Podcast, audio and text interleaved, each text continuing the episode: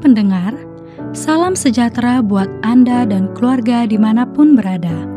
Kembali Anda menyimak program Voice of Yaski, sebuah renungan untuk Anda memulai hari dan pekan yang baru bersama Tuhan Yesus Kristus. Masih bersama dengan Pendeta Wilson Suwanto, selamat mendengarkan, Tuhan Yesus memberkati. Saudara yang terkasih, 2 Petrus 3 ayat yang ke-18 mengatakan, Tetapi bertumbuhlah dalam kasih karunia dan dalam pengenalan akan Tuhan dan Juru Selamat kita, Yesus Kristus. Baginya kemuliaan sekarang dan sampai selama-lamanya. Saudara, apa yang menjadi problem dalam kehidupan rohani banyak anak-anak Tuhan. Salah satu problem yang sangat-sangat umum adalah tidak lebih mengenal Tuhan. Padahal sudah menerima anugerah keselamatan yang begitu besar dari Tuhan. Dengan kata lain, menerima anugerah, mengerti akan kebenaran, tetapi tidak banyak perubahan. Padahal kita sudah belajar bagaimana anugerah itu begitu berkuasa menyelamatkan kita, memindahkan kita dari perjalanan menuju neraka menjadi perjalanan menuju sorga dengan jaminan kita pasti ke sorga, mendapat hidup yang kekal sebagai orang yang percaya kepada Tuhan Yesus Kristus. Anugerah keselamatan Injil begitu powerful mentransfer kita dari kegelapan kepada terang. Tidak lagi kita berjalan menuju kebinasaan, melainkan kita berjalan menuju terang hidup yang kekal di sorga bersama Kristus. Tetapi, mengapa di dalam kenyataan hidup sehari-hari, anugerah yang powerful ini tidak nampak mengubah banyak hidup orang Kristen? Tentu kita tidak meragukan kuasa Injil. Kalau kuasa Injil bisa mengubah arah hidup orang dari menuju kebinasaan menjadi menuju sorga hidup yang kekal. Tentu perubahan dalam tingkah laku, tutur kata, cara pikir adalah perubahan yang jauh lebih mudah dibandingkan mengubah arah orang dari kebinasaan menuju sorga. Tetapi mengapa justru yang semestinya lebih mudah ini tidak mudah? Tidak banyak terjadi. Kalaupun terjadi, sulit. Mengapa demikian? Sama seperti kita membayangkan atau pernah mendengar seorang anak yang akan tenggelam karena dia tidak bisa berenang dan dia dibawa ke kolam renang. Dan ketika dia hampir tenggelam dan hampir meninggal, ada seorang melihat sesaat dan tiba-tiba ketika dia melihat anak itu tidak lagi ada di atas permukaan air, maka dia menyelam dan dia mendapati anak itu sudah tenggelam. Dengan buru-buru orang itu mengangkat anak tersebut sampai akhirnya singkat cerita anak itu selamat, tidak mati tenggelam. Segera setelah dia sadar, dia pergi mencari orang tuanya. Dia tidak pernah memberitahukan kepada orang tuanya apa yang terjadi, tidak pernah kembali untuk mengucap terima kasih kepada yang menyelamatkannya dan tidak pernah bahkan mau melihat dan bertanya siapa nama orang yang menyelamatkannya.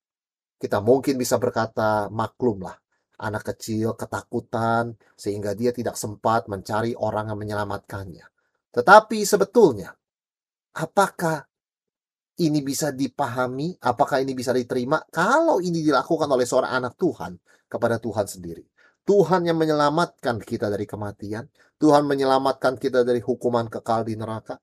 Tuhan menyelamatkan kita dari murka Allah atas dosa-dosa kita. Tuhan menyelamatkan kita dari segala kuasa iblis, perbudakan dosa, untuk hukum Taurat, dan sebagainya. Namun kita berjalan saja. Kita pergi begitu saja. Kita tidak menggubris Tuhan yang menyelamatkan kita.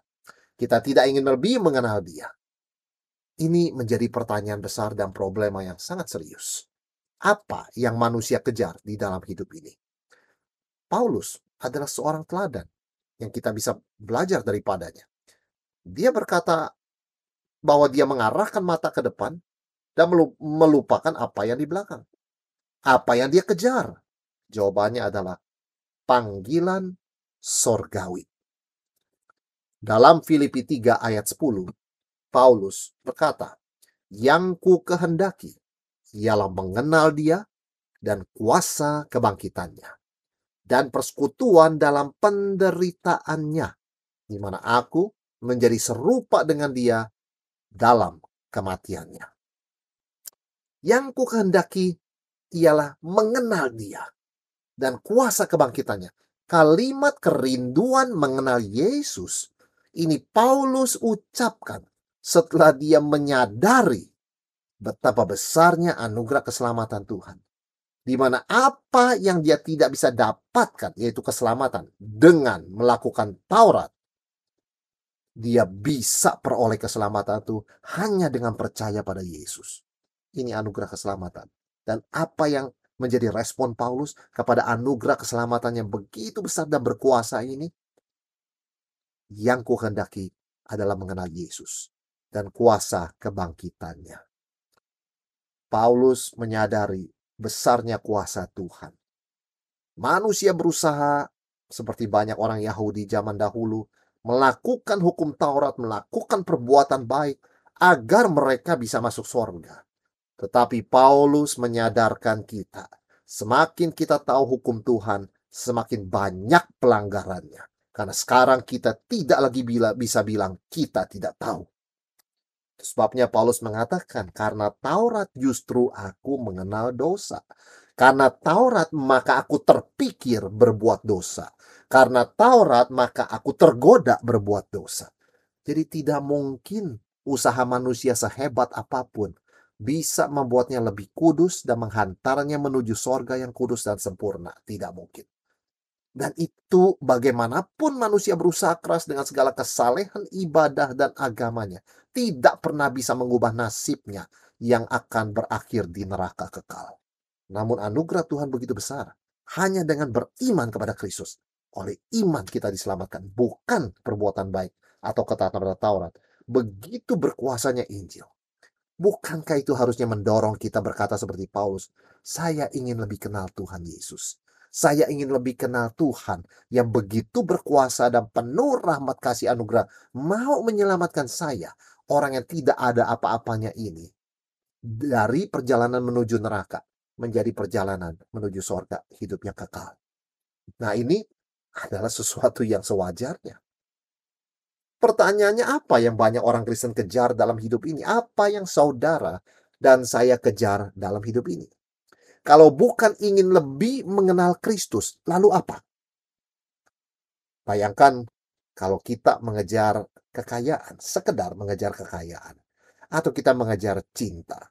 Hal-hal ini tentu saja hal yang penting dan perlu bagi kehidupan. Sulit hidup tanpa cinta sulit hidup tanpa uang. Tetapi apakah itu yang menjadi hasrat tujuan tertinggi kita?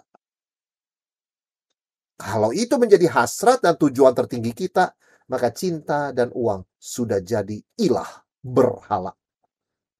Dan sebagai pengikut Kristus, kita hanya menyembah Tuhan. Kita tidak diperbolehkan mempunyai, memelihara berhala apa pun. Kepada gereja di Laodikia, yang kita kenal sebagai gereja yang suam-suam kuku, tidak dingin dan tidak panas, Yesus berkata kalimat yang sangat tegas dalam Wahyu 3 ayat 17. Karena engkau berkata, aku kaya, dan aku telah memperkayakan diriku, dan aku tidak kekurangan apa-apa. Dan karena engkau tidak tahu bahwa engkau melarat dan malang, miskin, buta, dan telanjang. Ini problemnya. Mengapa anugerah yang begitu besar, begitu ajaib, yang mentransfer kita dari kegelapan kepada terang, neraka kepada sorga, tidak mendorong kita untuk lebih ingin mengenal Tuhan yang penuh dengan anugerah itu? Jawabannya karena kita sering sekali buta. Kita sering sekali tidak bisa melihat bahwa kita sangat-sangat beruntung. Sangat diberkati. Sangat dikasihi oleh Tuhan. Itu sebabnya kita bisa belajar dari doa seorang buta di dalam Lukas 18 ayat 41. Ketika Yesus bertanya dengan sangat simpel, "Apa yang kau kehendaki supaya aku perbuat bagimu?" Jawab orang buta itu, "Tuhan, supaya aku dapat melihat." Inilah doa kita. Bukan sekedar kita berdoa kita bicara kesembuhan jasmani, mata kita bisa melihat. Mungkin kita semua yang mendengarkan firman ini, matanya baik-baik saja. Kalaupun ada kesulitan melihat, bisa dibantu dengan kacamata, contact lens, atau banyak juga orang yang melewati operasi lasik supaya matanya bisa melihat dengan jelas tanpa bantuan kacamata. Kita bukan bicara mata jasmani, kita berbicara mata rohani kita mata hati kita. Tuhan tolong supaya saya boleh lebih bisa melihat betapa ajaibnya anugerahmu, betapa besarnya kasihmu, dan betapa tidak layaknya aku, betapa besarnya engkau, betapa kecilnya aku. Paulus dulunya adalah seorang yang buta rohani. Dan Tuhan Yesus menyatakan anugerahnya sampai-sampai Paulus buta selama tiga hari. Ketika cahaya kemuliaan Yesus dinyatakan, Paulus jatuh ke tanah, tidak bisa melihat selama tiga hari. Matanya tidak bisa melihat selama tiga hari. Tetapi mata hatinya menjadi melihat. Sekarang dia mengenal Yesus karena dia bertanya ketika cahaya itu membutakan matanya, "Siapakah engkau Tuhan?" Dan Yesus menjawab, "Akulah Yesus yang kau aniaya itu." Ini dasar. Mengapa seorang yang menerima anugerah keselamatan yang sungguh-sungguh menerima anugerah keselamatan pasti ada kerinduan mau mengenal Tuhan. Karena Saulus yang mendadak dicegat oleh anugerah Tuhan itu pun bertanya, "Siapakah engkau Tuhan?" Itulah hasrat keinginan mengenal Yesus. Dan semakin ia rindu mengenal Yesus, Semakin ia mengenal anugerahnya, semakin ia mengenal siapa dirinya, betapa berdosa, betapa jahat, betapa gelapnya, dan semakin dia menghargai besarnya, ajaibnya anugerah keselamatan Tuhan. Paulus berkata di dalam 1 Korintus 15 ayat 8 sampai 10. Dia mengatakan dibandingkan para rasul yang lain. Dan yang paling akhir dari semuanya, ia menampak, Yesus menampakkan diri juga kepadaku. Sama seperti kepada anak yang lahir sebelum waktunya. Karena aku adalah yang paling hina dari semua rasul. Sebab aku menganiaya jemaat Allah. Tetapi kasih karunia Allah, karena kasih karunia Allah, aku adalah sebagaimana aku ada sekarang. Dan kasih karunia yang dianugerahkannya kepadaku tidak sia-sia. Sebaliknya, Aku telah bekerja lebih keras daripada mereka semua, tetapi bukannya aku, melainkan kasih karunia Allah yang menyertai aku. Paulus menyadari ketika dia bisa melayani dengan begitu luar biasa, itu bukan dia. Dia sangat kecil, dia sangat hina dibandingkan dengan kedua belas rasul, dia sangat hina karena dia menganiaya jemaat Tuhan. Dan ketika dia bisa melayani dengan begitu ekstensif, dengan begitu luar biasa, menjangkau begitu banyak orang, dia mengakui, kasih karunia Allah yang bekerja, bukan aku. Ini orang yang mengenal Tuhan, yang mata hatinya telah dicelikan untuk melihat betapa kecil dan hinanya dia dan betapa besar anugerah Tuhan dan betapa agungnya Tuhan dan betapa berkuasanya Tuhan. Itu sebabnya sangat penting bagi kita mengenal Tuhan. Karena ketika kita mengenal Tuhan, kita bisa sungguh-sungguh mengenal Tuhan yang sejati, bukan imajinasi kita tentang Tuhan, bukan tebak-tebakan kita tentang siapa Tuhan, bukan pengaruh kepercayaan agama lama kita tentang Tuhan, tapi betul-betul mengenal Tuhan secara sejati sesuai apa yang firman Tuhan nyatakan. Dan kita juga boleh lebih mengenal betapa kecilnya diri kita. Seperti Yohanes Pembaptis berkata, ya, di masa-masa dia sangat populer dan dianggap orang sebagai Mesias. Yesus harus makin bertambah. Aku harus makin berkurang. Dan saat yang sama, ketika kita semakin mengenal Tuhan, keagungan, anugerah, kasih, kekudusannya, kita makin mengenal betapa besarnya dosa kita. Betapa seriusnya dosa kita. Sehingga betapa tidak berdayanya kita menyelamatkan diri sendiri dengan melakukan perbuatan baik sebanyak apa pun melainkan hanya bersandar pada kemurahan Tuhan dengan iman hanya kepada Yesus Kristus yang mati dan bangkit. Inilah artinya mengenal Tuhan. Inilah pentingnya mengenal Tuhan. Dan inilah yang seharusnya terjadi pada orang, pada kita yang sudah menerima anugerah keselamatan. Yaitu suatu kerinduan, satu dorongan yang kau kehendaki ialah mengenali Yesus yang kuasa kebangkitannya.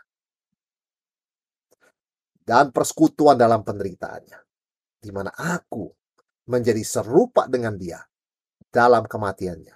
Sampai akhirnya aku beroleh kebangkitan dari antara orang mati.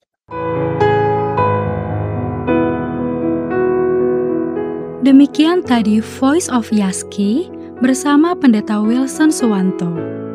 Anda bisa kembali mendengarkan episode kali ini melalui Spotify Voice of Yaski atau Anda juga dapat mendengarkan, membagikan, bahkan mengunduh episode-episode Voice of Yaski lainnya melalui podcast Yaski di podcast.yaski.co.id. Terima kasih sudah mendengarkan. Salam sehat selalu, dan Tuhan Yesus memelihara Anda dan keluarga.